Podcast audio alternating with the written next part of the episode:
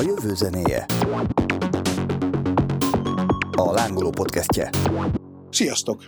Ez itt a Jövő zenéje harmadik évadának negyedik adása. Rabár Pima betegség miatt nincs velünk, de azt gondolom, hogy így is elég sok izgalmas dologról lesz majd szó, ugyanis mai vendégem Kis László csillagász. Szia! Hello, szia! És szoktunk történészkedéssel kezdeni, hogy ha nem baj, akkor kezdjük már most is azzal. Nem, legelőször egy bemutatkozást hadd kérjek tőled. Kis László csillagász vagyok, a Csillagászat és Földművelő Kutatóközpontnak a főigazgatója. Emellett vannak még mindenféle cafrangos címeim és rangjaim, talán a lényegi az a Széchenyi díjas fizikus, Magyar Tudományos Akadémia rendes tagja, Ötvös Egyetem címzetes egyetemi tanára, tehát én hallgatok mindenféle dologra, professzor úr, akadémikus úr, főigazgató úr, de leginkább azt kedvelem, hogy Laci. Tehát maradjunk annyiba, hogy valami csillagász, aki mindenféle adminisztrációval foglalkozik mostanában. Azért azt gondolnám, hogy ennél, ennél tehát nagyon, nagyon kedves, hogy ilyen szerényen mondod ezt az egészet, de hogy hallottam én már egyébként nem egy podcastot, meg előadást veled, és, és azért ez nyilván a szerénység az, na jó, értjük. Egy kicsit akkor viszont történészkedjünk. Odáig tiszta, hogy már az ősember is látta a holdat, meg a csillagokat, és már az egyiptomiak számolgattak is, de hogy hogy kezdődött az egész univerzumunk megismerése? Hát nézd, az biztos, hogy a legősibb mesterség az az asztrológia, hiszen az uralkodók mindig is szerették volna megismerni a jövőt, és valahogy az emberi lélek rezonál a csillagos égbolttal. Mindmáig el lehet azt mondani, hogy ha kimész a városokból, lakott településekről, fölnézel egy holdmentes, sötét éjszakán, és tátva marad a szád. Nem csak azért, mert fölfelé nézve az ember száj automatikusan nyitva kinyílik és úgy marad, hanem mert ténylegesen van valami gyönyörűség az emberi lélekkel rezonáló módon a, a csillagos égnek, ami, amire egyszerűen reagálunk. És, azért sokkal fontosabb szempontot hadd mondjak, alapvetően az életünket periódusok határozzák meg. A napi periódus, a heti periódus, a havi periódus, az különösen fontos tud lenni néha, az éves periódus, és aztán meghalunk. Na most ezeknek mindegyikénél a természetes elemi mérce az valamilyen csillagászati jelenség. A föld forgása egy nap alatt, azért látjuk fölkelni a nagy fehéret minden reggel. Keleten, mert a föld forog. Azért változnak a csillagképek az égen, mert a föld kering a nap körül, és ezt nagyon nagyon korán fölismerték, ám a régiek, ugye tényleg ez a nagyon elcsépelt fordulat, hogy már a régi görögök is. Eratosthenész, Aristarkos idejében, tehát 2000 évvel ezelőtt, több mint 2000 évvel ezelőtt, az ókori görög gondolkodók pontosan tudták, hogy a Föld az egy gömb alakú valami, mert értették, hogy a nap, nap és hold fogyatkozásokkor a nap, föld és a hold különböző konfigurációba kerülhet ugye egymás közé. Ugye, ugye úgy van, hogy ha a nap és a hold közé kerül a, a föld, akkor van a holdfogyatkozás, ha hold bekerül a föld és a nap közé, akkor van a napfogyatkozás, ha pedig a kettő közé bekerül a nap, akkor van az apokalipszis. Ugye ez egy angolul jobban megy, mert az egy szóvic, hogy lunar eclipse, solar eclipse, apocalypse.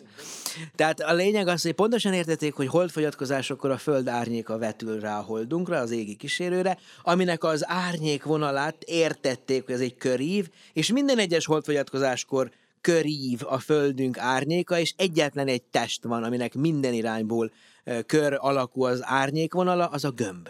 Tehát azt, hogy a Föld egy gömb alakú valami, az, hogy a hajó, amikor távolodik tőlünk a tengeren, először az alja tűnik el, és az árboz teteje a legutolsó, amit még a hullámok látszólag elnyelnek, az is pontosan mutatja, hogy a Föld az egy ilyen hajló valami, tehát nem sík alakú. Ezt nagyon korán felismerték már a régiek, és igen, egész konkrét méréseket is végeztek 2000 évvel ezelőtt, hogy mekkora a Földünk. Ugye Eratosthenésznek a mérés, ezek hogy arról szóltak, hogy a akkori egyiptomi görög birodalomba, Asszuán, az a mai a Sziénában, a mai Asszuánban észrevette, hogy nyári napfordulókról besüt a nap a kútba. Tehát a nap az pontosan a feje fölött nem volt árnyéka, belesütött a kutakba a nap. Ugyanaz nap másik évben, Alexandriában, ugye a földközi tenger egyiptomi partján, pedig hát volt valami árnyéka a botoknak, és akkor szépen megmérte, hogy milyen messze van egymástól Asszuán, és, vagy hát Széna és Alexandria, és aztán abból, hogy mekkora szög különbség van a nap belsési, napsugarának a belsési irányába, abból kijött az, hogy a 52 de a föld teljes kerületének, ugye Alexandria és Asszuán távolsága. Tehát a lényeg, ami lényeg, hogy nagyon egyszerű elemi geometriákkal nem kell ezt túlspilázni, mert már a hallgatók rég elvesztették a fonalat, Tehát már a régi görögök is értették, hogy szögméréssel hogyan lehet kideríteni azt, hogy mekkora a földünk, holdfogyatkozásokkal és napfogyatkozásokkal ki tudták ókmulálni azt, hogy milyen messze van a Földtől a hold, és még azt is, hogy milyen messze van a nap, 20 messzebb, mint a hold, ez a valóságban 400-szor messzebb van, de az akkori pontossága ez is bámulatos. Tehát fölismerték azt, hogy a Föld, hold, nap, ez egy ilyen távolsági sorrend, ők a csillagokkal nem tudtak mit kezdeni, ők azt mondták, hogy azok mit tudom, angyalkák néznek le ránk és mosolyog a szemük, ezért aztán általában csillagokkal nem foglalkoztak, az valami nagyon messzi dolog, de a bolygókat, vagy a Hold nap mellett ugye öt klasszikus bolygó, ugye a Merkur, Vénusz, Mars, Jupiter, Saturnus, ezek így együtt heten adták ki, hogy a nappal és a holdal a klasszikus bolygókat, ezeknek a távolság skáláját, valójában a relatív skáláját pontosan értették. Tehát ez egy 2000 éves tudás, amit aztán egy Ptolemaios nevű fickó teljesen átírt, azt mondta, hogy nem, nem így van, és aztán 1500 év sötétség érkezett el, és akkor kellett ugye Kopernikus, Keplerre és Galileire visszatérni, vagy hát föl elindítani a, a modern csillagászatot. De már ezek ők ismerték ezt. De bocsánat, ők azt is tudták már, hogy ez egy heliocentrikus világ? Aristarkosznak heliocentrikus volt a világképe. Persze, pontosan tudta, hogy a nap körül keringünk, tehát nem kellett itt nagyon spilázni, mert az ember azt úgy hát ha messzebb van, és akkor mi, akkor, az, akkor mi forgunk. Uh-huh. Tehát ezeket, hogy mondjam, tehát egy természethez közelebb élő ember ezeket valójában megértheti, megérti az árnyék jelenséget, itt a Földön is a légkör jelenséget, kicsit extrapolál, ezt meg tudja érteni, és egyébként az, hogy a régen a csillagászoknak a hatása mekkora volt, azon azért hadd mérjük már le, hogy a hét nevű időegységünk. Hétfő, kedd, szerda, csütörtök, péntek, szombat, vasárnap. Jó dolgunk van, mint erdőn a madárnak. Ez valójában onnan származik, hogy a hét klasszikus bolygó. Nap, igen. Hold, Merkur, Vénusz, Mars, Jupiter, Saturnus. És hát a bizonyos hát a idegen nyelveken, ugye Thursday, a Thor, Isten, ugye a bolygó, ugye Saturnus, ugye Saturday, Így föl van. lehet ismerni, ugye a Thor az ugye a Jupiternek a megfelelője az északi skandináv mitológiákban. Tehát valójában a bolygókat reprezentálják a hét napja is. Igen. És az, hogy a 60-as számrendszert használjuk. Perc, 60 másodperc. Egy óra, 60 perc ugye 24 órára osztjuk a napot, ezek mind-mind azok a régi csillagászati megfigyelésekből származnak, mert ugye a teljes kör az ugye 360 fok, és ugye 365 nap alatt megyünk körbe a nap körül, ezek mind-mind szorosan bele vannak így drótozva a csillagászati, klasszikus távcső nélküli, pusztán csak az égboltot éveken keresztül hát követő megfigyelésekbe, és mindmáig használják ezeket. Tehát könyörgöm, ez a, az, hogy 24 óra, 60 perc, 60 másodperc, ezek 5000 éves mértékegységek, a babilóniakhoz, a 60-as számrendszerhez visszavezette ezt. A babilóniak találták ki, még a görögök előtt is. Némely csillagképek, az elnevezése, a halak, oroszlán, a vízöntő, azok, azoknak mind visszavezethetők egészen a, a babilóniakig. 5000 éves dolgokat tovább élt a dolog. Ezért mondom, azért kezdtem ezt azzal, hogy a legősibb mesterség az nem az, amire esetleg gondolt a hallgató, hanem az asztrológus. Ugye akkoriban a csillag jóslás és a csillagászat, mint tudomány nem vált külön. Hát még Kepler is a megélhetés kedvére 17. század első évtizedeiben írt horoszkópokat a szponzor uralkodójának, hogy drága császár uram, majd akkor ez meg az meg amaz fog történni. Hát ő neki ez szerintem megélhetés volt, és kevésbé a meggyőződés, de azért a csillagászat onnantól kezdve, hogy Galilei az égbolt felé fordította a távcsövét, onnantól kezdve levált az asztrológiáról. Igen, az asztronómia a csillagászat tudománya, az asztrológia az a horoszkóp írásnak a tudománya, vagy hát inkább a, a csillagjóslásnak a leginkább én babonának nevezném, hát gyakorlata. Igen, ezt a tudományt én is megkérdeztem volna. Hát ehhez képest, hogyha elugrunk a mába, akkor elég messzire jutottunk, de egyébként elég messzire jutottunk, tehát hogy hol tartunk most eh, ahhoz képest, amit a Földről is meg lehetett figyelni eljutottunk valameddig, van már szondánk, ami kiment a naprendszeren túlra. Nézd, szerintem válaszok legalább két részre. A dolgot ugye azt szokták mondani, hogy há- háromféle ember van, Ugye van, aki tud számolni, meg van, aki nem tud számolni. Ugye válasszuk szét a, a, kérdés, a kérdés adható választ két, két fő irányba. Hova jutott el ember készítette eszköz? Ez szerintem egy fontos mérföldkő, hogyha ezt jó megnézzük. Már csak azért is, hogy fölfogjuk, hogy mekkora szakadék szélén bámulunk bele a csillagok világának ásító sötétségébe. Ugye a hold az tőlünk 1,3 fény másodpercre van. Most, amikor beszélünk, ma reggel indult el az Artemis 1 az emberiség visszatérését szimbolizáló holdrakéta az égi kísérőnk felé. 25 napig fog működni, december 11-én fog visszaplacsani a csendes óceánba. A holdra eljutottunk, ember is jutott el, legtávolabb ember a holdig jutott el, az 400 ezer kilométer tőlünk, 1,3 fénymásodperc.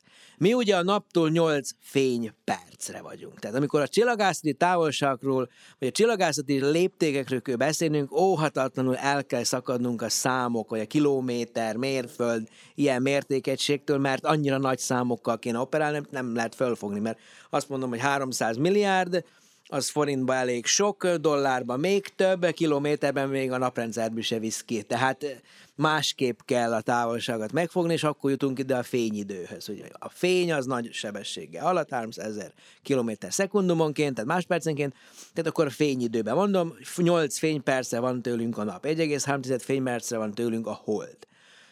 Ember készítette eszköz legtávolabbra a Voyager 1-2 szondák jutottak, ezek 77-ben indultak, most volt a 45 éves évfordulójuk, 2022. augusztusban és szeptemberben.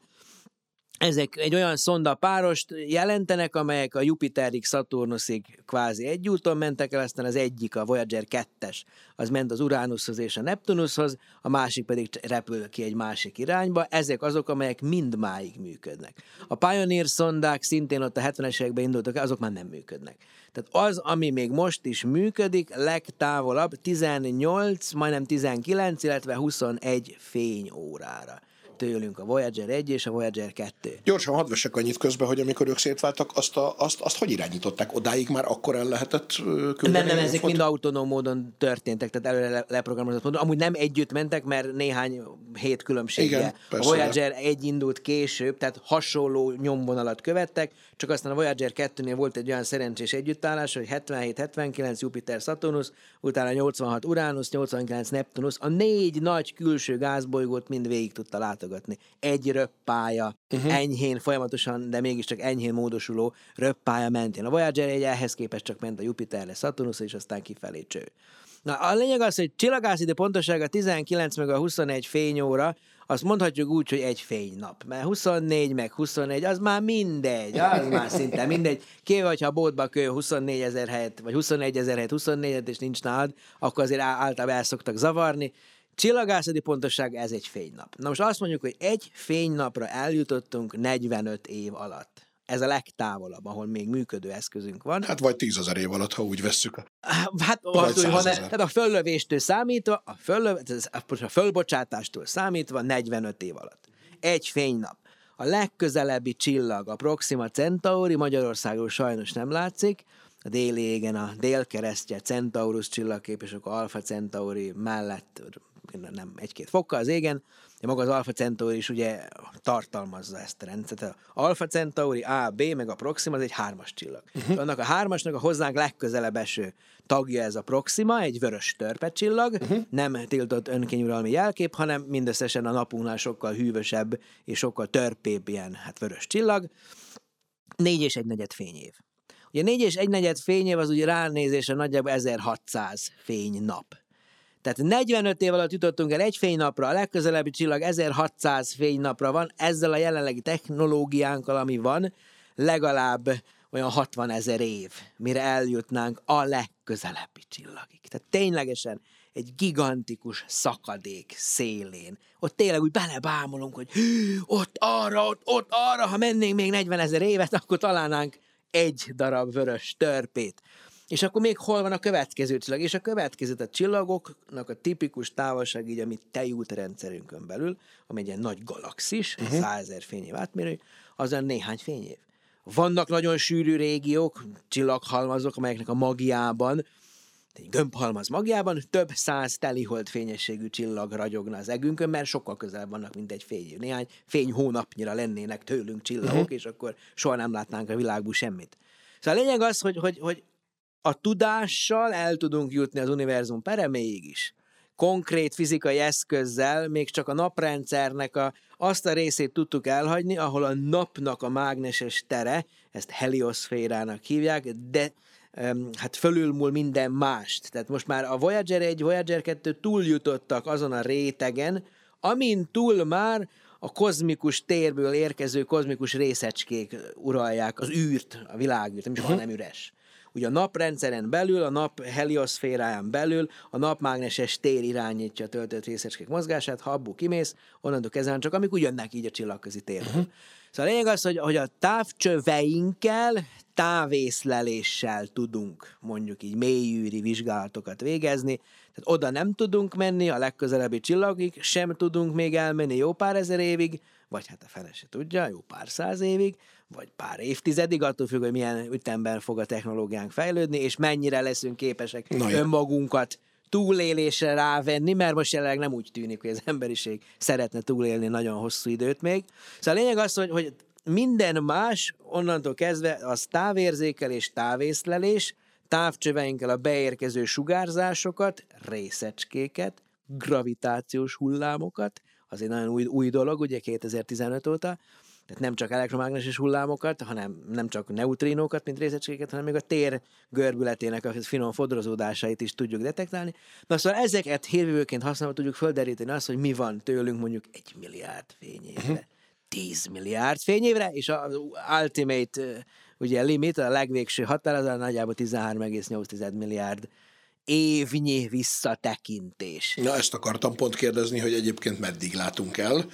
A legtávolabbi fotonok, tehát jelenleg ezt fotonokkal lehet elérni, tehát elektromágneses hullámokkal, ezek nem látható fénysugarak, hanem a mikrohullámú rádiósugárzás tartományába esnek, egészen a ős robbanásunk, ugye a kozmológiai elméleteink szerint a világegyetemünket kvázi megteremtő, egykori nagyon sűrű, nagyon forró állapotból egy ilyen hirtelen elinduló tágulás, ugye ez az ősrobbanás, ennek a pillanatától eltelt 380 ezer évig onnantól származó elektromágneses sugárzást látjuk. Ez a mikrohullámú háttérsugárzás. Bármelyik irányba fordítjuk a rádiótávcsöveket, nagyjából 2,7 Kelvinnek megfelelő mint hogy a hőmérsékleti sugárzás lenne, tehát mondjuk a testek a hőmérsékletüknek köszönhetően sugáraznak, egy nagyon hideg testnek megfelelő. Ez valójában annak az állapotnak a vízfénye, amikor a kozmoszunkat kitöltő forró anyag a tágulással párhuzamosan annyira lehűlt, hogy a sugárzás számára átlátszóvá vált a plazma. Egészen uh-huh. addig annyira forró volt az egész, hogy a fotonok nem voltak képesek elhagyni az anyagot, nem tudtak leszakadni egymásról, de amikor egy ilyen nagyjából 3000 fokra lehűlt az egész univerzumot kitöltő plazma, akkor hirtelen az anyag és az elektromágneses sugárzás úgy, úgy, úgy szoktuk hívni szakszóval, lecsatolódtak egymásról, és a fotonok elkezdtek össze-vissza röpködni. Na, arról a térrészekről, amelyekről most ér ide hozzánk 13,8 milliárd évvel később a fény, azok képezik a minden irányból bejutó minden irányból beérkező mikrohullámú háttérsugárzást. Ezt rádió csillagászok 65-ben fedezték föl, és két fizikai Nobel-díjat is kaptak különböző csillagászok ennek a vizsgálatáért. Na hát erre lehet ugye azt mondani, hogy tulajdonképpen mindenkinek van időgépe, hiszen csak fel kell nézni az égre, és mindjárt. Én a Svábhely csillagvizsgálóból jöttem, ami nagyon jó kis bemutató csillagvizsgáló, a látogatóknál ezt lehet látni, érezni, ez egy mindig visszatérő kérdés, hogy mi hogy tudjuk azt földolgozni, hogy a múltat látjuk. Tehát mondom, én ezzel nem szoktam törődni. Tehát a megfigyelő csillagás szemszögéből az események most történnek. Amikor fölrobban egy csillag két milliárd fényév távolságban, mostanában voltak erre nagyon szép és látványos példák, annak a fénye jön ide felénk, most ér ide, az nekünk megfigyelési szempontból most történik. Én nem gondolok bele, hogy az két milliárd éves múlt, és hogy ott most, ma már mi van. Hát az engem nem érdekel, az úgyse tudom megtudni. Én azt tudom megtudni, ami most éppen információ ideér hozzám, és ebből próbálom meg földeríteni az égi jelenségek fizikai összefüggését. És hát ebből a szempontból, hogy milyen fizika irányítja egy csillagnak a halálát, tök mindegy hogy egy milliárd fényévre van, vagy két milliárd fényévre, vagy 1,5 milliárd fényévre, mert nem ez határozza meg. Hál' Istennek egyébként a fizikát. Nem lehet kikerülni itt viszont az abszolút laikus kérdés, de tényleg én is nagyon kíváncsi vagyok, hogy egy szakértő mit mond, amikor, amikor felmerül az a tényleg laikus kérdés, hogy oké, okay, de mi volt előtte, honnan tágul ez, hova, mi van kívüle, erre gondolok, tehát hogy milyen gondolatok? Ez nem laikus kérdés, ez egy filozófikus kérdés, amire a fizikának, bocsánat, nincs válasza. Tehát a mai ismereteink határa az valahol ott ér véget, hogy elkezdjük látni magunkat, mint táguló univerzumot. Az, hogy az miért, hogyan, volt-e valami előtte, vagy esetleg egy ciklikus módon, már egy ciklus lehúzott a szigorított 15 milliárd évbe, és aztán visszaesett, vagy 150 milliárd évbe, és aztán visszaesett magába, és aztán megint kezdte előre. Ezt jelenleg néhány elméleti fizikus vizsgálja, de valójában megfigyelésekkel teljesen elérhetetlen terület. Tehát én a megfigyelt csillagás szemszögéből azt mondom, hogy nekem az időtengely az most kezdődik, és uh-huh. nézek visszafelé. És egyre távolabb nézek, és egyre inkább a múltat látom. És van egy határ, ahonnan túlról hozzám már nem jut el információ. Ugye a elektromágneses sugarak szempontjából ez a, a nagyjából 1100-as vörös elutazás, ez most, ez most egy káromkodás, tehát az, amit a mikrohullámú háttérsugárzásként látok, az a határ, ahonnan elkezdtem látni a elektromágneses sugarakat, a fényt, ha úgy tetszik. Van még egy esély áttörni, egy kicsit még közelebb kerülni az ősrobbanáshoz, a gravitációs hullámok jövőbeli detektálásával. Jelenleg a Föld felszínén, amik működnek, azok erre nem képesek, de a világűrbe telepített LISA, lézeres űr gravitációs hullám obszervatórium, vagy hát antenna, az a 30-as évek 2030-as, nem a 2130-as, de a következő évtized közepére, azok képesek lesznek legalább nyomokban detektálni azokat a téridő fodrozódásokat, amit az hoz létre, hogy az elején hirtelen elkezd gyorsulni az egész univerzumnak az anyag, elkezd tágulni, és az gerjeszt valamilyen gravitációs hullám hátteret. Na, az kicsit közelebb fog vinni a nagy kezdő pillanat az, amikor a tér, az idő és az anyag úgy még egybe volt az egész. Ugye a kapcsolat, ugye ez jól ismert vicc, a tér, az idő és a tömeg között az összefüggés, hogyha jó az idő, nagy a tömeg a téren. Ugye a, a fizikusok azok ugye próbálják a tér energiát, azt, meg az anyagot, az anyag energia ekvivalencia az megvan, azt Einstein MC nézett, szép, értjük.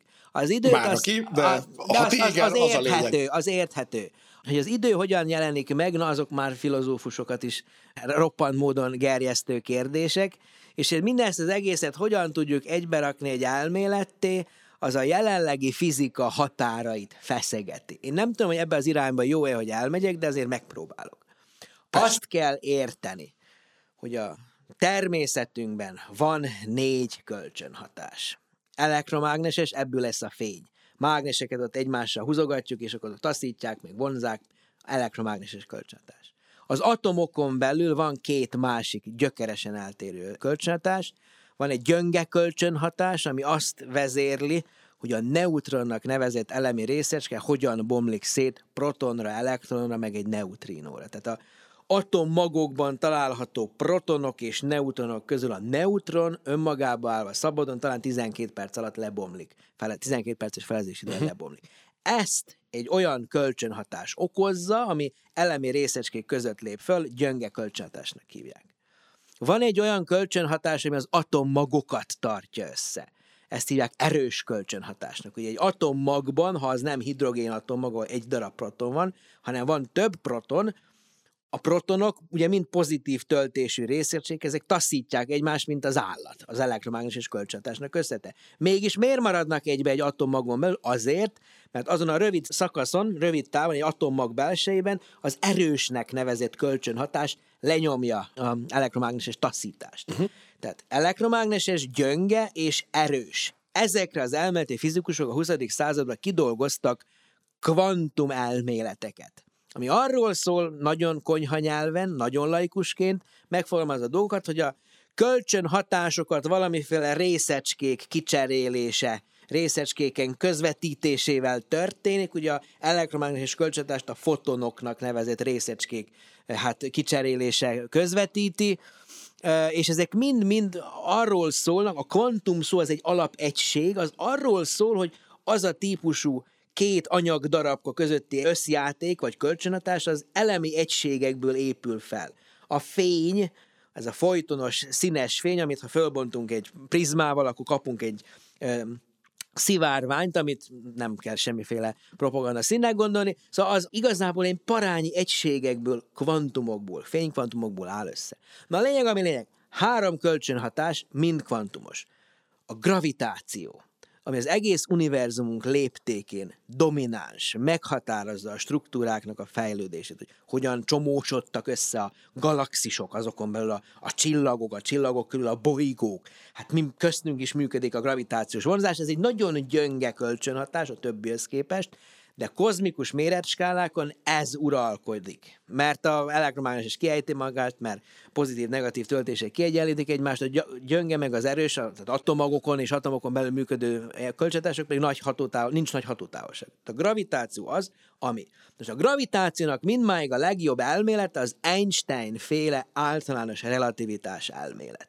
És ez nem kvantumos elmélet és ez a fizikusoknak, a elméleti fizikusoknak a szép érzékét piszkálja, mert ők szeretnék az összes természetben föllépő kölcsönhatást, hogy két anyagdarab között milyen típusú együttműködés vagy távolról érzett dolog létezik, szeretnék hasonló módon fölépíteni. De a helyzet az, hogy az Einsteini általános relativitás elmélet, ez egy klasszikus térelmélet, azt mondja, hogy van tömeg, van energia, és ez a kettő együtt elgörbíti a teret a tér görbülete pedig megmondja az anyagnak és az energiának, hogy hogyan mozogjon.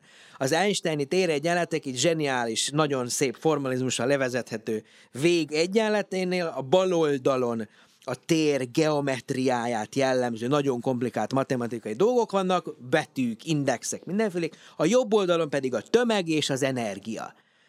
Tehát fizika az egyik oldalon, és térgörbület a másik oldalon. És ebben nincs sehol helye a kvantumosságnak. Uh-huh. És ez nagyon piszkálja az elméleti fizikusok csőrét, mert a nagy egyesített elméletek egy ilyen nagy egyesített elmélet a fizikai kölcsönhatások az egy szent grálként lebeg a szemük előtt 60-70 éve, és ezt nem sikerül elérni.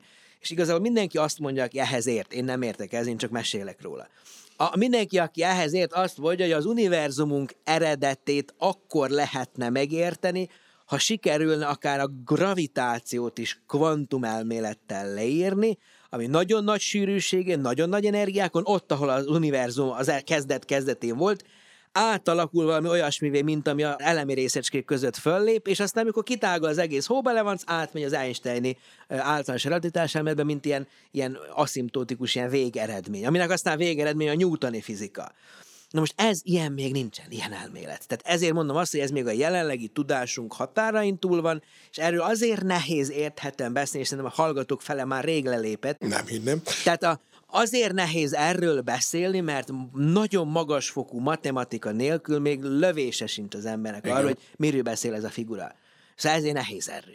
Bár már most azt ö, ugye nyilván ki lehet jelenteni, hogy azt biztosan nem tudjuk megmondani százalékban, hogy az összes létező tudásnak most az egy vagy a fél vagy az akárhány százaléket, hiszen nem tudjuk mi az összes. De Hogyha egy olyan példát próbálunk hozni a konkrét fizikai kiterjedés szempontjából az univerzumnál, hogy mi egy hangya vagyunk, aki él egy háznak a, nem tudom, a konyhájának a sarkában, akkor abban a léptékben, hogy az egész univerzum nagyjából mekkora, azt ugye körülbelül értjük, mennyi részét tudtuk már valamennyire is feltérképezni? Hát amit mi belátunk, azt lényegében elég jól feltérképeztük. Most jelenleg ebben az évtizedben elindulnak olyan égbolt felmérő programok, amik a látható fény tartományában lényegében mindent rögzíteni fognak digitális képrögzítő eszközökkel, hát azt mondanám, hogy ilyen 10 milliárd fényéves távolságon uh-huh. mert egy teljes, ha úgy tetszik, háromdimenziós térkép fog készülni az egész univerzumról. Ezt egy csílei szuperteleszkóp, a Large Synoptic Survey Telescope-ként kezdetben hívott, ma pedig már Legacy Survey in Space and Time, de ugyanaz a rövidítés, LSST, fogja megcsinálni. 8 méteres céltávcső, ami azt fogja csinálni, hogy tíz éven keresztül folyamatos működéssel az egész Csilléből látszó eget nagyon nagy határfényessége három naponta az egész eget lefényképezve fölméri. és tíz éven keresztül, ha minden képet összeadunk, akkor a legvégén lesz egy olyan nagy határfényességű, színes kép az egész univerzumról, aminek tényleg a legvégső pereme az olyan néhány, 6-8-10 milliárd fényévre lesz. Uh-huh. Közben ugye idén elindult a James Webb űrteleszkóp, hát 21 legvégén, 22 elején, 22 közepe óta működik folyamatosan, az nagyjából az ősrobbanás utáni 200 milliómodik évig lát vissza. A Hubble űrtávcső, ami már 32 éve működik, és amikor most beszélgetünk, előtte három nappal volt az a nevezetes időpont, hogy a Hubble űrtávcső több időt működött, mint amennyi idő eltelt a Sputnik 1-től a Hubble űrtávcső fölbocsátásáig. Uh-huh. A Hubble űrtávcső az a űrkorszak több mint felében már működött. Szóval lényeg az, hogy a Hubble űrtávcső az ősrobbanás utáni fél milliárd, fél milliárd évig lát vissza. Tehát a 13,8 milliárd év ezelőtt történt az ősrobbanás, akkor 13,3 milliárd évig lát vissza. A Hubble ehhez még 200 millió évet, 300 millió évet még hozzárak a, a James Webb, de az viszont nem lesz képes föltérképezni az egészeket. Az majd célzottan, hogy ilyen mélyfúrásokat végez különböző irányokba. Uh-huh.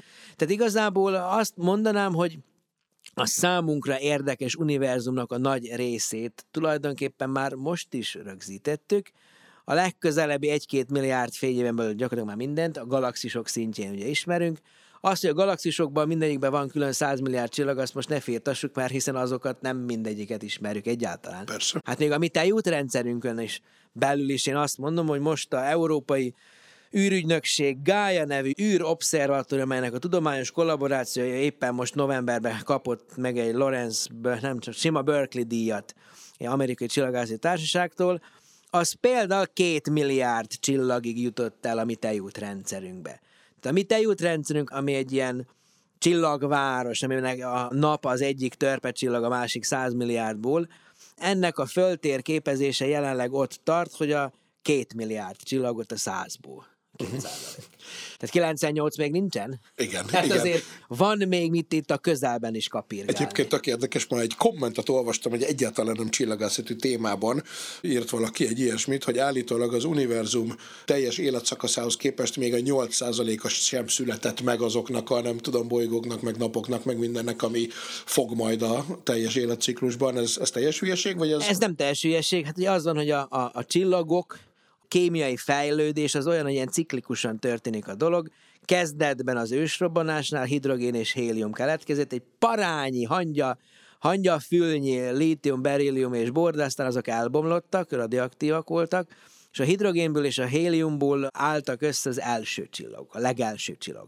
A legelső, legnagyobb tömegű csillag, ez egy nagy, tényleg a modell elméleti számítások szerint akár több száz vagy akár ezer naptömegű gigászok is lehettek, ezek nagyon gyorsan átjutottak egy olyan fázison, hogy letermeltek a belsejükben fúziós reakciókon keresztül nehezebb elemeket, aztán fölrobbantak szupernováként, beszennyezték az általuk letermelt nehéz elemekkel a csillagközi anyagot, és akkor elindult egy újabb csillaggeneráció, amiben uh-huh. megszülettek kis tömegű csillagok, nagy tömegű csillagok, a nagy tömegű csillagok szupernovaként felrobbannak, a kis tömegű csillagok másmilyen módon haláloznak el, de mindegyikük megteszi a saját szennyező hatását, a csillagközi térben még ott marad hidrogén és héliumra. Ugye a mi napunk az a másodiknak nevezett generáció, egyes populáció, de csak azért, amelyen hülyén, a csillagászok hülyén neveznek egy dolgokat. A második az első, az első a második. Szóval mi már egy fiatalabb csillaggenerációhoz tartozunk, négy és fél milliárd éve létezünk, ugye az én, én anyagom, az én nagyjából 100 kilós testemben a leggyakori, legnagyobb tömeg százalékban oxigén van, ha jól emlékszem, talán 65 kiló és az összes többi az csak ezután jön. Az oxigén az csillagok magjába születik. Tehát én a, én a csillagok gyermeke, te is egyébként csillagok gyermeke vagy. Minden, ami a hidrogénnél nehezebb és benned van, az, az csillagok magjába keletkezett. Szóval a lényeg az, hogy 4,5 milliárd éve ezelőtt már az addigi csillagok robbanásai, meg más módon történő elhalázásait beszennyezték azt a felhőt, amiben a mi naprendszerünk keletkezett, és akkor az összes nehéz elem, ugye a Földünkön nehéz elemek, ugye sziklás, ugye kőzet bolygó, ebből jöttek létre. A mi napunk is majd egy ilyen 5 milliárd év múlva meg fog halni, vörös óriásság fölfúvódik, ledobja az anyagokat, amiket letermelt magába, és akkor az újabb generációnak ad már megint szennyezést. Ezek a ciklusok, ezek ténylegesen mennek. Én azt gondolom, hogy a, ugyan hát két-három, kettő-három ciklus zajlott le az ősrobbanás óta, hogy mennyire lesz még lehetőség az univerzumban, ezen lehet most egy héten elgondolkozni, és azt mondom, hogy legalább két-három még biztosan lesz. De igazából folyamatosan öregszenek, öregszenek a galaxisok, uh-huh. fogy a hidrogén, fogy a hélium, azért még elég sok van. Most is látunk születőben lévő csillagokat itt a tejútrendszeren belül, hogy az Orion köt, például a híres Orion köt, vagy a Sas köt, a teremtés oszlopai, most is születnek csillagok, azok majd a következő generációnak is fognak adni alapanyagot a nehezebb elemekből.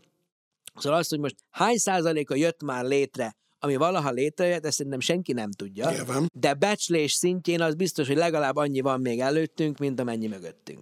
Értem. Most egy kicsit, hogyha átmegyünk a, az óriási milliárd éves léptékekből a 10-20 éves léptékekből, amit még jó esetben meg is fogunk élni. Rengeteg újdonság van most, amikről te is mesélsz. Most indult el, most helyezték üzembe, ugye az előző adásokban pont a holdgyarmatosításáról volt szó, ezt kicsit meg is reklámozom a kedves hallgatóinak, aki nem hallotta volna. Ugye ott is kiderült, hogy már 2030 2030-ban az új űrállomás elkezdi a működését a hold és föld, vagy ingatod a fejed, de hogy... hogy de legyünk, mindegy, legyünk optimisták. Legyünk optimisták, de hogy egyébként mi várható szerinted a következő mondjuk 20-25 évben, amiről már most lehet tudni, már épül, már csinálják, már ezt várjuk tőle, azt várjuk tőle. Az, ami tuti biztos lesz, az a LISA, a lézerinterferométeres űrantenna a gravitációs hullámok detektálására. Most például az Európai Ürügynökség nemrégiben, november első hetében közölt döntéseket, tovább engedett ilyen kutatócsoportok által beadott koncepciókat részletesebb megvalósíthatósági tanulmányok elkészítésére, közepes űrprogramok számára, űrteleszkópok számára, vagy űrszondák számára, amely nagyjából fél milliárd euróba kell beleférni, de most az leghamarabb 2037-be fog megvalósulni. Tehát ennek ugye az űrkutatásban a tipikus fejlesztési periódus az 10-20 év. Uh-huh. És már most beszélgetnek arról, hogy újra küldeni szondát a Uranushoz, Neptunushoz a 2040-es évek. 2020, 2020 nyarán volt, amikor az Európai űrügynökség várta a koncepciókat, hogy 2050-ig mit szeretnénk megvalósítani. Tehát nekünk az űrcsillagászatban érdekelt kutatók számára a horizont az már rég a 2040-es évek, ami azért rémes, mert én 2042-ben leszek 70 éves. Tehát amiért én most lobbizok, az a diákjaim diákjainak a diákjainak lesz majd valamikor munkája. Tehát legyünk teljesen őszinték.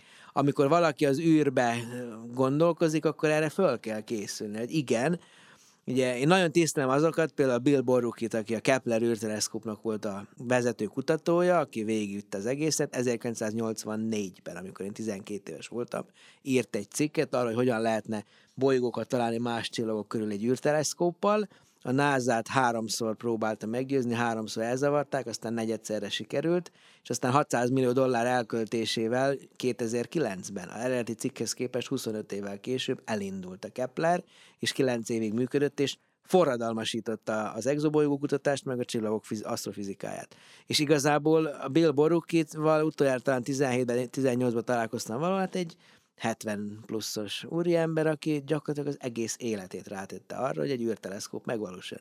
És vannak, akik ráteszik az egész életüket arra, és a végén aztán fölrobban a rakéta.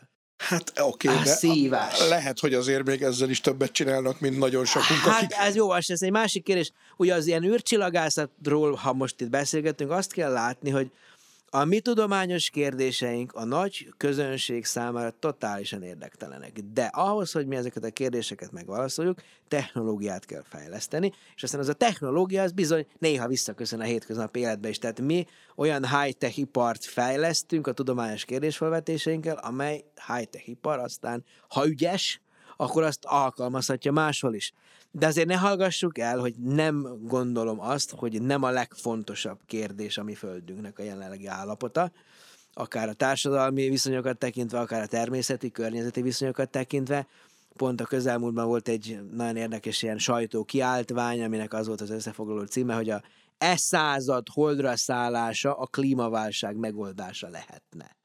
Igen, én egyébként hozzáteszem. Én ennek nagyon erőteljes híve vagyok. Hát gondolom mindannyian egyébként, és pont kettővel ezelőtti adásunk az, az klímáról szólt, és hogy mennyire, mennyire nem figyel az ember egyébként a részletekre átlag emberként, hogy én azt is most nagy örömmel tudtam meg, hogy egyébként, hogyha el tudjuk érni a klímacéljainkat 2050-re, akkor akár még ez meg is fordulhat ez a melegedés. Én ezt például nem tudtam, hogy, hogy tényleg van miért küzdeni.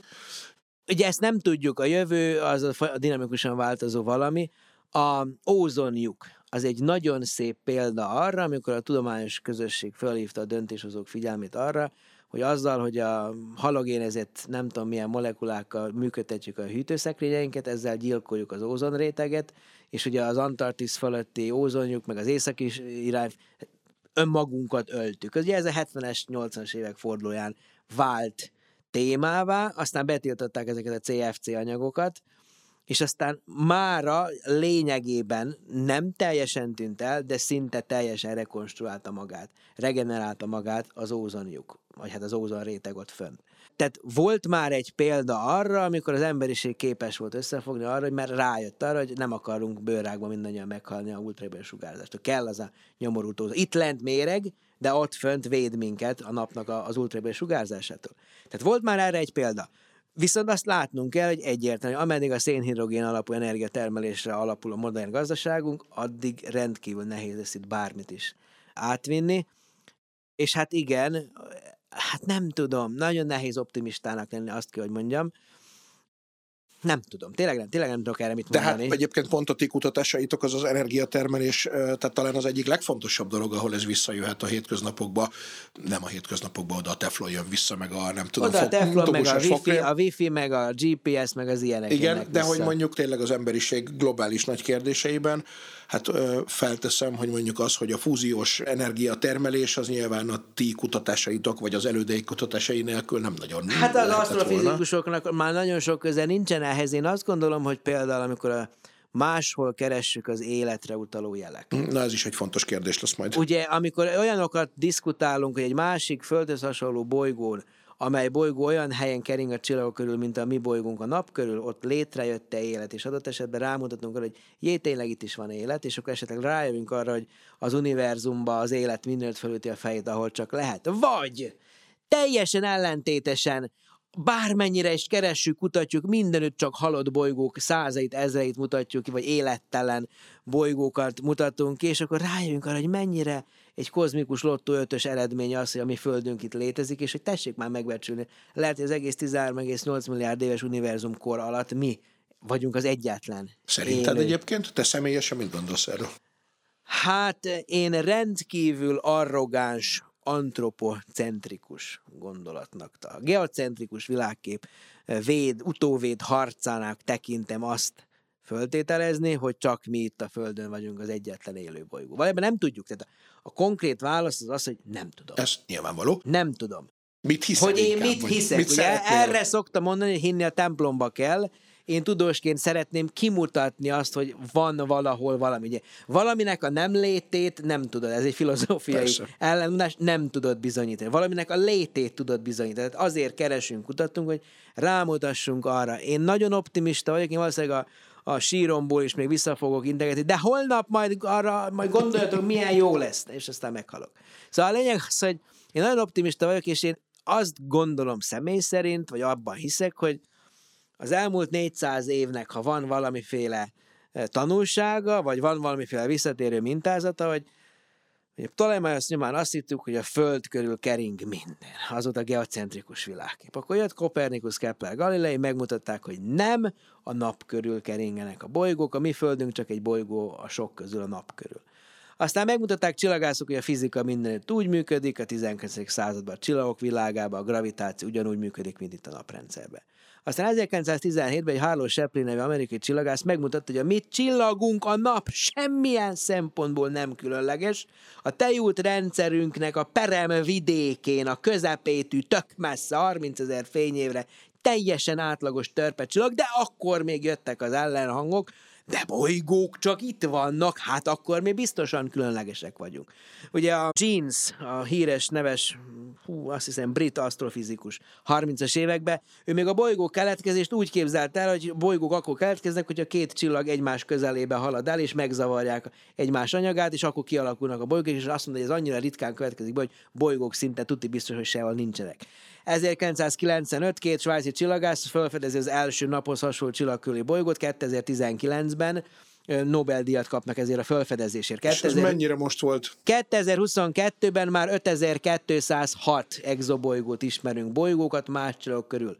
Mindenütt vannak bolygók. És a legutóbbi becslések azok arról szólnak, hogy a csillagok körül a lakhatósági zónában keringő földméretű bolygók. Tehát nem túl közel, hogy túl meleg legyen, nem túl távol, hogy túl hideg legyen. Tehát pont a jó helyen keringő, földünkhöz hasonló méretű bolygók száma körülbelül 8 milliárd lehet csak itt a mi tejútrendszerünkbe.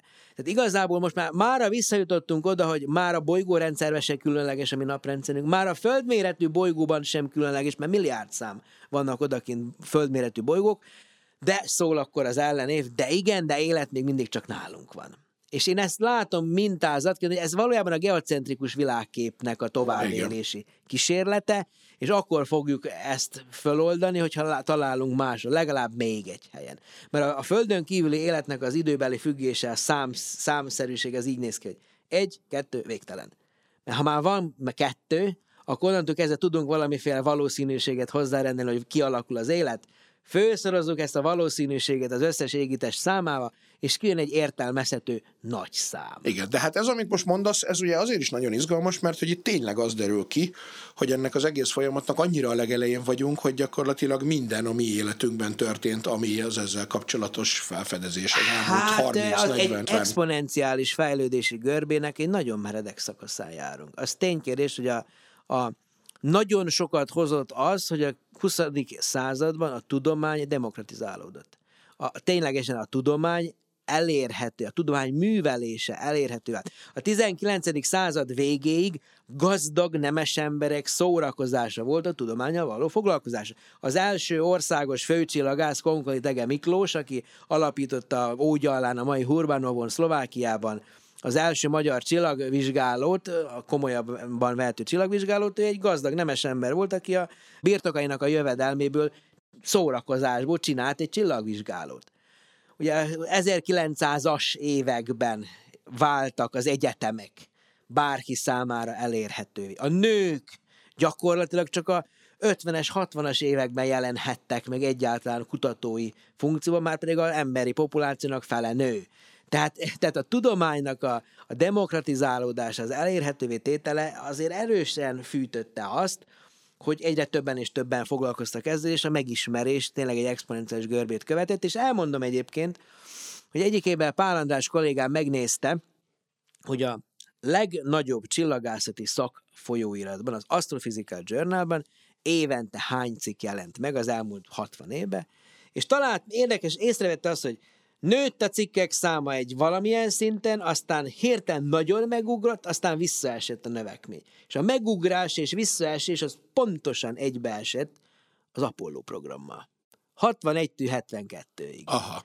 Tehát lényegében, ameddig ömlött a pénz az Apollo programban, NASA-ba, a világűr kutatásába, addig nem azt mondom, hogy a pénz lecsorgott a tudósokhoz, hanem egyszerűen benne volt a, uh-huh. a, a zeitgeistba, a légkörbe, hogy itt most a, a, a csillagok világával foglalkozni kell, és eszméletlenül fölgyorsul Igen. az ismeretek szerzése. Most, mintha megint benne lenne, nem? Hát most benne van, figyelj, amikor ilyen nagy infrastruktúrák megépülnek, ugye a 2022-ig, vagy 21-ig, a, tehát a 21. században a fizikai Nobel-díjaknak, ha jól emlékszem, harmada csillagászati asztrofizikai témája volt. Jó, csomó az még a 20. században történt valójában, de, de most, most a 21. században biztos, hogy a biológia, az ökológia az egy fontos, és a fizikán belül az anyagtudományok azok most már nagyon keményen az alkalmazott irányba elmentek, és de ott is még azért vannak érdekes dolgok, hogy a mhm. kvantum kommunikációra gondolunk, a fene se tudja, az mikor fog az, hogyan fogja majd az forradalmasítani a világunkat,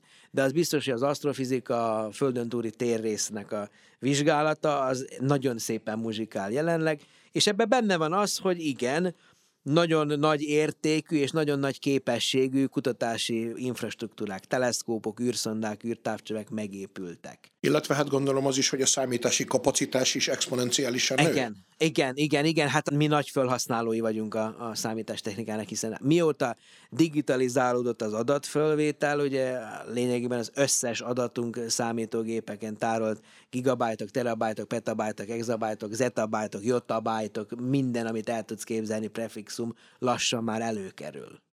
Egyébként tudom azt, egy picit az előző témára is visszakanyarodva, az ebből az adásból is kiderült, de más honnan is, hogy tényleg a, a ter nagyon annak a híve, vagy hogy nem a Mars és egyéb bolygók terraformálásában kell gondolkodnunk, hanem a saját bolygónk megmentésében, amivel teljesen egyet is értünk, viszont mégis meg kell kérdeznem, a, ennek az adásnak a hangmérnöke kötötte a lelkemre, hogy ő látott egy olyan kisfilmet talán, ami arról szólt, hogy 5000 év alatt a Vénusz lehetne terraformálni különböző módszerekkel, hogy nem tudom, valamilyen nagy tükrökkel felfogják a napot, és a többi, és a többi.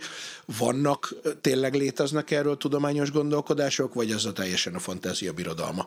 A Vénusz az szinte biztosan nem fog menni, mert azon annyira sűrű a lég légkör. Annyira, ugye 90 atmoszféra nyomás van most a Vénusz felszínén, meg 500 fok, meg a levegőből kénsavcsöppek hullanak. Tehát ha van a pokolnak szinonimája az anyós lakáson túl, akkor az a Vénusz bolygó. Bocsánatot kérek, én jó viszonyban vagyok egyébként az anyósra, csak tudom, hogy sok házasságban a férj és az anyós között nem mindig jó a, a kapcsolat.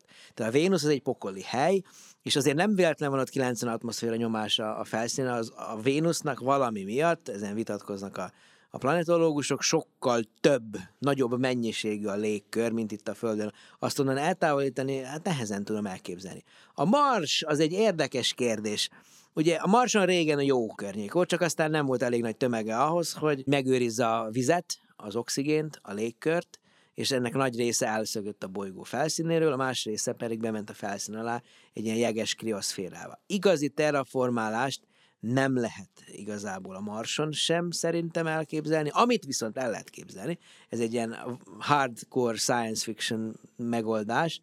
A Marsnál az a probléma, hogy még ugyan tudnánk a felszínen adott esetben bázisokat építeni. Nyilván a levegőt, tehát szkafanderbe, űrruhában lenne mindig a közlekedés a Mars felszínén tudunk vizet odavinni, tudunk vizet kiválasztani a jégből, és most van ugye a Perseverance NASA Mars szonda vitt magával egy MOXI nevű kísérletet, ami ugyanazt csinálja, mint egy fa.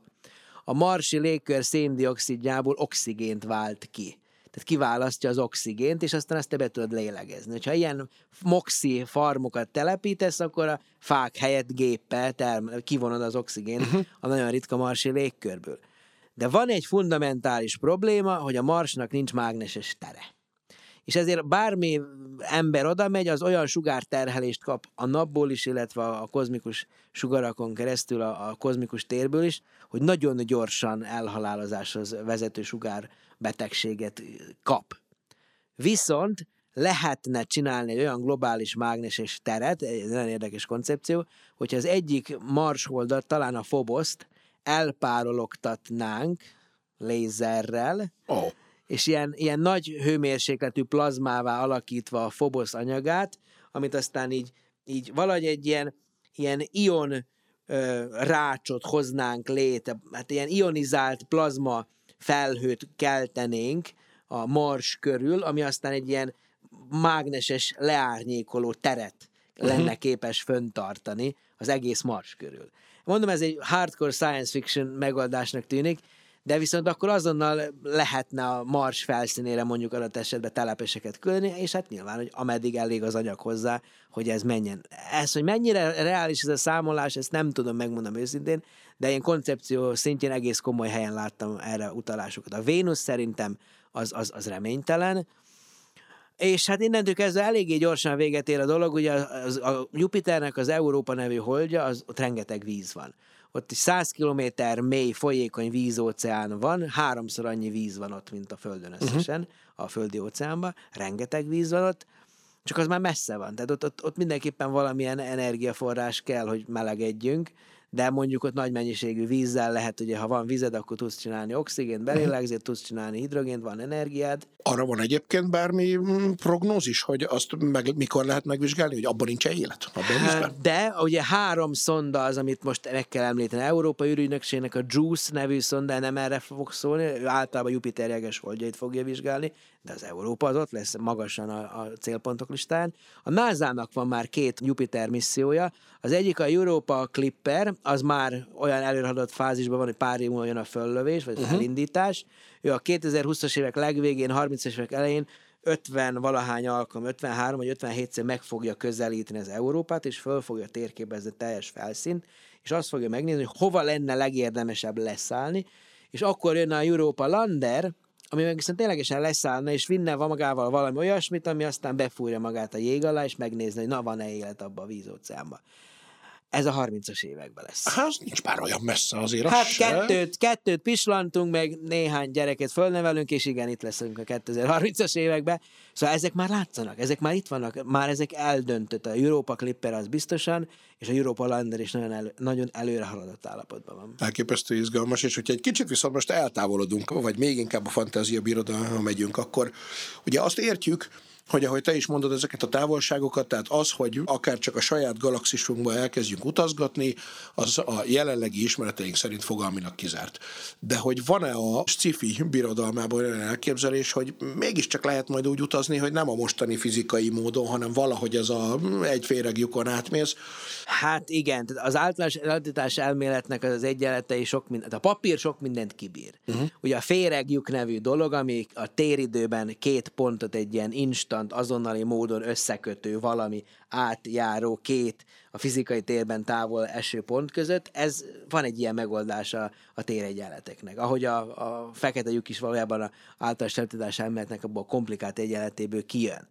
Tehát az, hogy valami a matematikai eh, formalizmusból létező, és az, hogy fizikailag létező, az két különböző dolog. Természetesen, Hisz, ez hiszen, egy fizik, filozófiai hiszen, kérdés. Hiszen, bocsánat, de x négyzet mínusz egy egyenlő nulla. Ez egy egyenlet, igaz? x négyzet egyenlő mínusz egy. x négyzet plusz egy egyenlő nulla, x négyzet egyenlő mínusz egy. x egyenlő négyzetgyök mínusz egy, ugye i.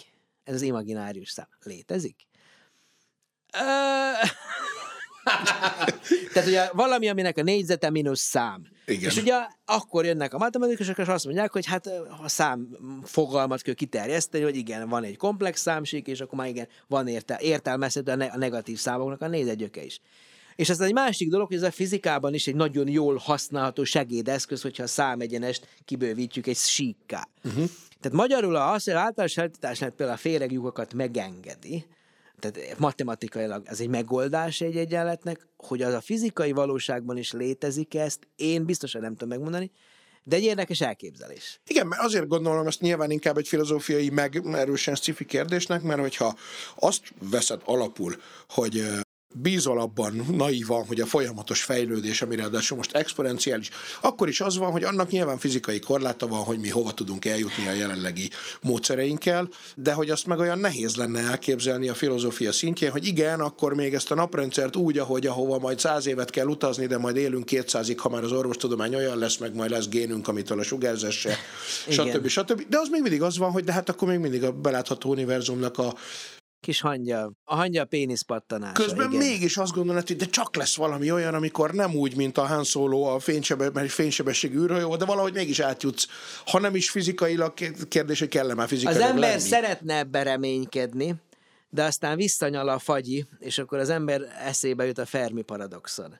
Ugye Enrico Fermi, olasz fizikus, vagy olasz származás amerikai fizikus 50-es évek közepén megfogalmazta azt, hogyha léteznek olyan modern fejlett civilizációk, amelyek igen, már a teret is átlépik, fénysebességnél nagyobb sebessége át tudnak jutni féregjugakon, vagy valami nagyon furcsa tértechnológiával, akkor miért nem találkoztunk még velük? Na hát igen. Ugye? Ez a Fermi paradoxon, hogyha ilyenek vannak, akkor azoknak már itt kéne lenniük, de mivel nem látjuk őket, ezért van egy ellentmondás. Ez a Fermi paradoxon. Ugye a Fermi paradoxonról egy mindjárt eszembe a fickónak a neve, egy brit asztrofizikus, egy nagyon jó könyvet írt 2002-ben, és aztán 2015-ben megjelent a második kiadás, nem jut eszembe a szerzőnek, Steven Webb. Steven Webb nevű brit asztrofizikus írt egy nagyon jó könyvet, 75 megoldása a Fermi paradoxonnak, az egyik megoldás egyébként az, hogy a Fermi paradoxon nincs, az idegenek itt vannak közöttünk, ők a magyarok. Ugye ez a 75 megoldás egyike. Ezt már ugye a telleredék A telleredék óta ezt tudjuk. Aztán van egy olyan megoldás is, hogy nincs Fermi paradoxon, mert az idegenek itt vannak közöttünk, és ők a politikusok. Hát ez egy másik kérdés. Tehát ez is egy lehetséges megoldás. Szóval a lényeg az, hogy ez egy nagyon érdekes kérdéskör.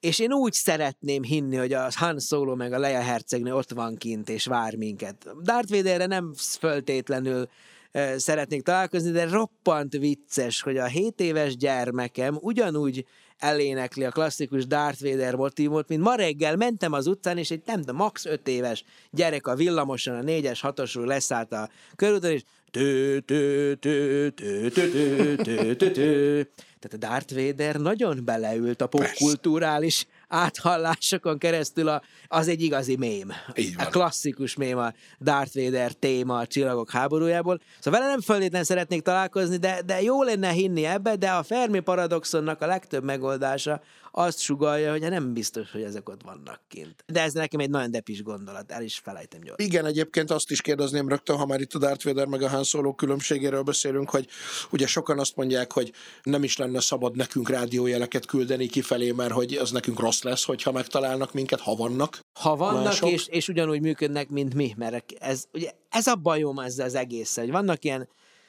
ugye sci-fibe, hogy a legtöbb a tíz szintiszta, ugyanaz a klasszikus görög legendák újraélve, ugye Odysseus utazása, valaki utazik, és közben lát valamit, és közben megold egy problémát. Semmi új nincs ezekbe a történetekbe. De kimondta azt, hogy igazán idegen gondolkodás, az tényleg azon vonalakat követi, uh-huh. mint az emberi gondolkodás. Föl sem ez tudjuk, az, ez az. el sem tudjuk képzelni. Mi csak a saját magunkat vetítjük ki, amikor önmagunkat keressük odakint. Nekem ez a probléma egyébként a James webb is. Amikor azt mondjuk, hogy majd akkor keressük azokat az a oxigén, ózon, meg széndiokszid, meg metán, meg nitrogén, szuboxid molekulákat, amik itt a Földön az élet keletkeztet. És akkor, ha ilyet látunk máshol, akkor azt mondjuk, hogy ott van élet, vagy jó esélye van ott élet. Nem, nem biztos. És egyáltalán nem biztos, hogy csak ez a típusú élet van, mint ami itt a Földön. Ezt akartam is kérdezni, így van. Hát... De, de erre azért visszaszól a bennem élő empirikus tudós, hogy hát, kedves László, azért keressük azokat, ami olyanok, mint mi, mert önmagunkról tudjuk azt, hogy milyenek vagyunk, milyen uh-huh. jelet keressünk. Ha valamiről azt sem tudjuk, hogy micsoda, akkor a jeleit sem vagyunk képesek kimutatni. Ugye erre szoktam kedvenc példaként mondani, hogy ha vannak gondolkodó sziklák, én nem tudom kizárni, hogy vannak gondolkodó sziklák, 50 ezer rég élnek, telepatikusan kommunikálnak egymással, 200 évenként odébb mennek 20 centit, és közben pedig csatolt parcelás differenc egyenletrendszereket oldanak meg. Lehet, hogy vannak ilyenek, de milyen megfigyelhető jelük van, könyörgöm nem tudom, tehát ilyeneket nem fogok keresni távérzékeléssel. Igen, ez egy nagyon logikus dolog egyébként, de akkor az is felmerül, hogy hát amúgy meg honnan tudjuk, hogy nem találkoztunk még velük. Erre majd két dolog is van, az egyik a hosszú nevű Ouma, Mouma, akármi. Ouma, igen. A másik, az pedig megint csak egy kicsit elvontabb kérdés, hogy Ugye Csányi Vilmosnak van például egy ilyen elmélete, hogy az ember az a létezése során egyre békésebb fajjá vált, meg az állathoz képest is, mert hogyha beraknál egy hetes busznyi gorillát, az nem menne el a keletig élve. Egyrészt, másrészt még egy római hadvezér is felrobbantaná az atombombát simán mondva, hogy majd akkor nem megyünk oda. Igazából ugye ebből lehet egy olyan következtetés levonni, hogy minél intelligensebb egy civilizáció, annál kevésbé akarja bántani a másikat, hiszen mi is most már az állatokra is vigyázni kezdünk, ahelyett, hogy csak önmagában öldösnénk őket. Nem lehet az, hogy ők egyébként tudják, hogy itt vagyunk, meg is néznek minket megfelelő távolságról, csak minek jöjjenek ide egyelőre. Ugye ez a Steven Webb könyv úgy szerepel a The Zoo scenario. Uh-huh. Tehát az állatkert szenárió, hogy messziről néznek minket, de békén hagynak, hogy fejlődjetek, ahogy, ahogy ti akartok. Tehát lehet ilyen megoldás is. Én egyébként megmondom őszintén, ebből a szempontból pessimista vagyok, hogy mi sokkal jobbak lennénk, akár még csak a rómaiaktól is. Az, hogy racionálisan gondolkodva... Hát, nem, vagy akkor ez. Racionálisan gondolkodva nem öljük meg a, a másikat, de kapcsolt ki egy hétig Budapest áramszolgáltatását, és nézd meg, hogy mi történik. Ez igaz. Nem akarom elképzelni. Igen, ez igaz. Nem akarom el, tényleg még egyszer mondom, nem akarom elképzelni. De most pont most ugye zajlik tőlünk észak-keletre egy konfliktus és az emberbe azért úgy végigfutnak a vészforgatókönyvek, Én most elképzelem azt, hogy mondjuk megszűnik Magyarország áramszolgáltatása. Egy hét után mit eszek?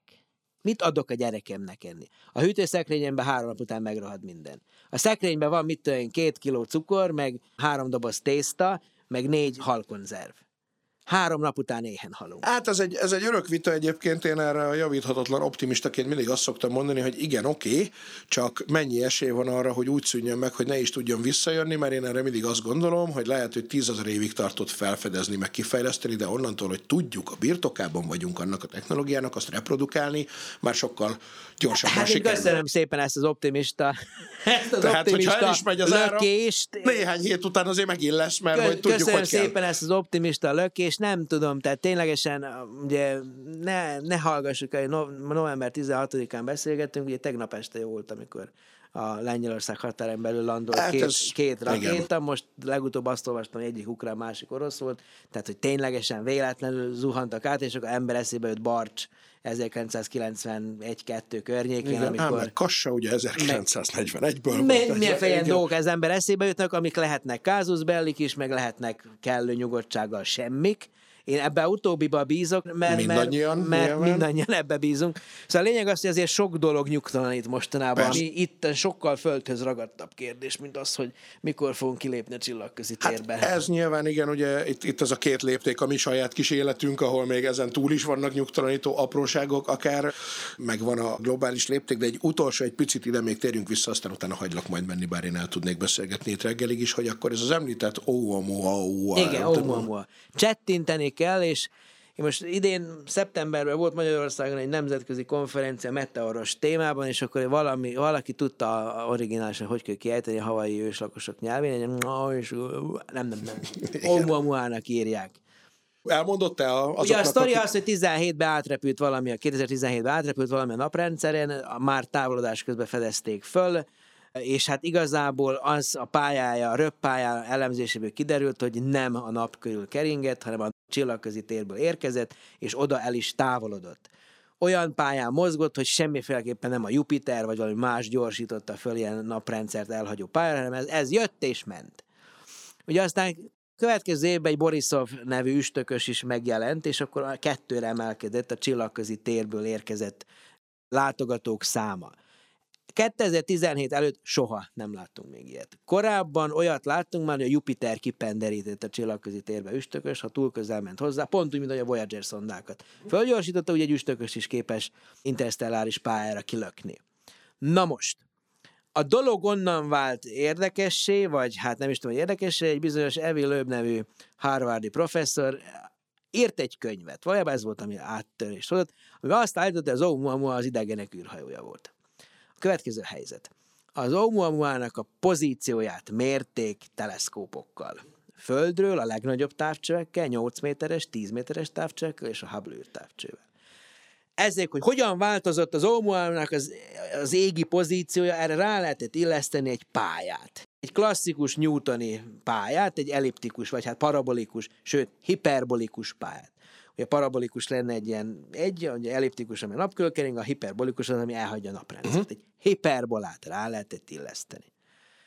Ugye azért volt érdekes az egész dolog, mert hogy a 8 méteres óriás távcsekkel kimérték azt, hogy a 6, 7 órás periódusra nagyon nagy fényességváltozás, néha fényes volt, néha halvány volt, ilyen igazából nézzük, hogy ilyen pörgő ceruzára emlékeztet. Uh-huh. Tehát amikor felfedezték, tökéletesen illeszkedett rá Arthur C. Clarke Rendezvous Rámával című regényének az alap, jele, alapsztoria. Hogy a csillagászok felfedeznek valami hengeres testet, ami, ami nagy sebessége megy át a naprendszeren. Mert pontosan a, én magam is mondom, ez az idegenek űrhajója. Aztán kiderült, hogy se kigázosodást nem lehet kimutatni, se, tehát teljesen természetes égi testnek a jeleit mutatták. A Evil Lőbak egy kozmológus. Azt a eredményt, hogy mintha a pálya egy kicsit eltért volna a newtoni dinamika által, a vonzás, gravitációs vonzás törvényből kijövő hiperbola pályától, tehát nem gravitációs erők jelenlétére való koordináta változást, ezt ő úgy érte, hogy ezt tuti biztos az idegeneknek az űrhajója volt, valami napvitorlás, ami a nap közelébe kapott egy Igen, lökést. mert ezt is akartam mondani, De hogy a ez, formáját bocsánat, is bocsánat, majd kifütyülitek, ez nettó fasság. nem kell kifütyülni. Mert azon adatok, azon adatok, amelyek a legjobban erősítik ezt a nem gravitációs gyorsulást, azok a Hubble űrtávcsőtől származnak. És aki érti a kisbolygók asztrometriát, az pontosan tudja, hogy a Hubble űrtávcsővel lehet nagyon precízen relatív koordinátát mérni, tehát egy, egy csillaghoz képest milyen messze, de abszolút koordinátát, hogy az égen hol van, amiből aztán pályát számolsz, azt, annak van egy nagy szisztematikus, vagy hát nagy hibája van. És én beszéltem kisbolygós emberekkel, és mindenki a fejét fogja, hogy ezt a hülyeséget, hogy nem érti a faszimán, bocsánat, hogy azok az adatok, amire ezt az elméletét fölteszi, azok nem megbízhatóak. Mert ő egy kozmológus, aki nem ért a Hubble űrtávcsöves kisbolygók pozíció méréshez. Aki ért hozzá, mindenki tudja, hogy ez egy nettó fasság. De mégis írt egy könyvet, egy nagy, ugye ő egy nagyon produktív ember, Igen. jól beszél, nagyon arrogáns, rámenő stílusa van, és ezzel elterjesztette, ezt magyarul is megjelent. Majd igen, olvastam is egyébként. Van is, van is egy, ráadásul támadja a közösség, a saját közösségét, hogy mi vaskalapos Galileit is megégetnénk, hogyha rajtunk múlna, mert nem vagyunk hajlandók elhinni az ő, ő elméletét. De hát nem, az nem elmélet, az egy fantazmagória. Tehát külön kell választani az elmélet, a tudományos elméletet és a hipotéziseket, meg még inkább a spekulációkat. Ez három teljesen különböző dolog. Igen. És, és ő valójában spekulál. Nem lehet kizárni, de semmilyen tény nem utal rá, hogy az egy idegenek űrhajója. Én örülnék a legjobban, Igen. ha az az idegenek űrhajója lenne, és itt jó hónap leszállna, és üdvözlöm, miniszterelnök úr, megérkeztünk, békével jöttünk, üzenette a Kossuth téren leszállnának. Én örülnék ennek a legjobban, de az Oumuamua az nem ilyen. És nagyon várjuk ezt, már emle, emlegettem ezt a csilei óriás távcsat, mm. majd az univerzum 10 milliárd. Na, az, az LSST program gyakorlatilag heti, havi gyakorisága várhatóan föl fog ilyeneket fedezni. Igazából ebből a két égitesből, az Oumuamua-ból, meg a Borisov üstökösből meg lehet becsülni azt, hogy mennyi csillagközi égitest uh-huh. van jelenleg, bármely időpillanatban a naprendszerben, a Neptunuson belüli távolságon belül, és a becsült szám, ami elképesztő, több ezer. Csak nem látjuk őket, mert hallanak, picik. De az LSST, az óriás távcső Csilléből ezeket értelmezhető arányban képes lesz majd már fölfedezni, és akkor végre mindenki megnyugszik a fenébe, hogy igenis, hát eleve vártuk azt, hogy jönnek majd testek más csillagok körüli térből is. A szegény ember exobolygója, vagy a szegény ember exoüstököse, az a naprendszeren átvágtató interstelláris égitest, és ezt teljesen komolyan vehető emberek komolyan is veszik, hiszen például az Európai Ürügynökség a Comet Interceptor nevű űrszondáját 27-ben el akarja az 5 év múlva. El fog indulni, ki fog menni a Lagrange 2 pontba, ott a James Webb is van, és ha jön majd egy csillagközi vándor, akkor oda megy.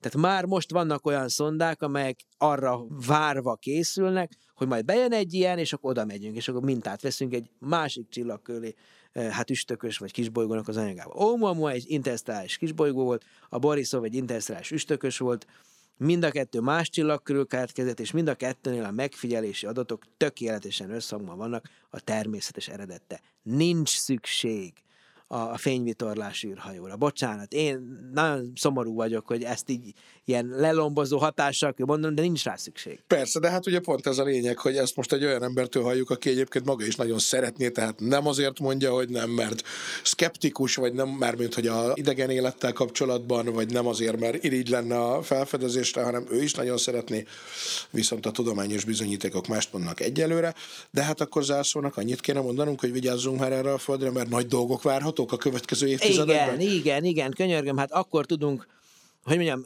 nyilvánvalóan ezekre a kinti világnak a vizsgálatára a összerőforrásnak, ha az ezrelékét fordítjuk, másokat költünk. Tehát ez mi mindig is egy ilyen kis parányi, szépen ragyogó kis égkő leszünk az emberiség ruháján, de csak egy kis hangyány, egy émántocska, ami szerintem a legszebben csillog, de egy kis picike kis ruhadísz vagyunk az egész emberiség öltözékén.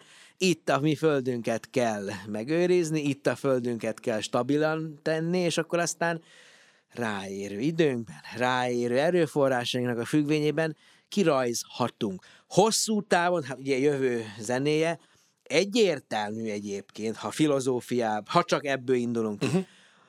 az, hogy a Föld erőforrásai végesek, és nincs százszázalékos visszaforgatás, az azt jelenti, hogy az emberiség folyamatosan használja, fogyasztja a valamilyen sebességgel csökkenti a földi összerőforrás mennyiségét. Na most, a Földön levő összes erőforrásnak a mennyiségét, ha elosztjuk a csökkenés sebességével, akkor egy idő mennyiségű paramétert kapunk, ami azt mutatja meg, hogy milyen nagyságrennyi idő múlva fogy ki a Föld az erőforrásokból.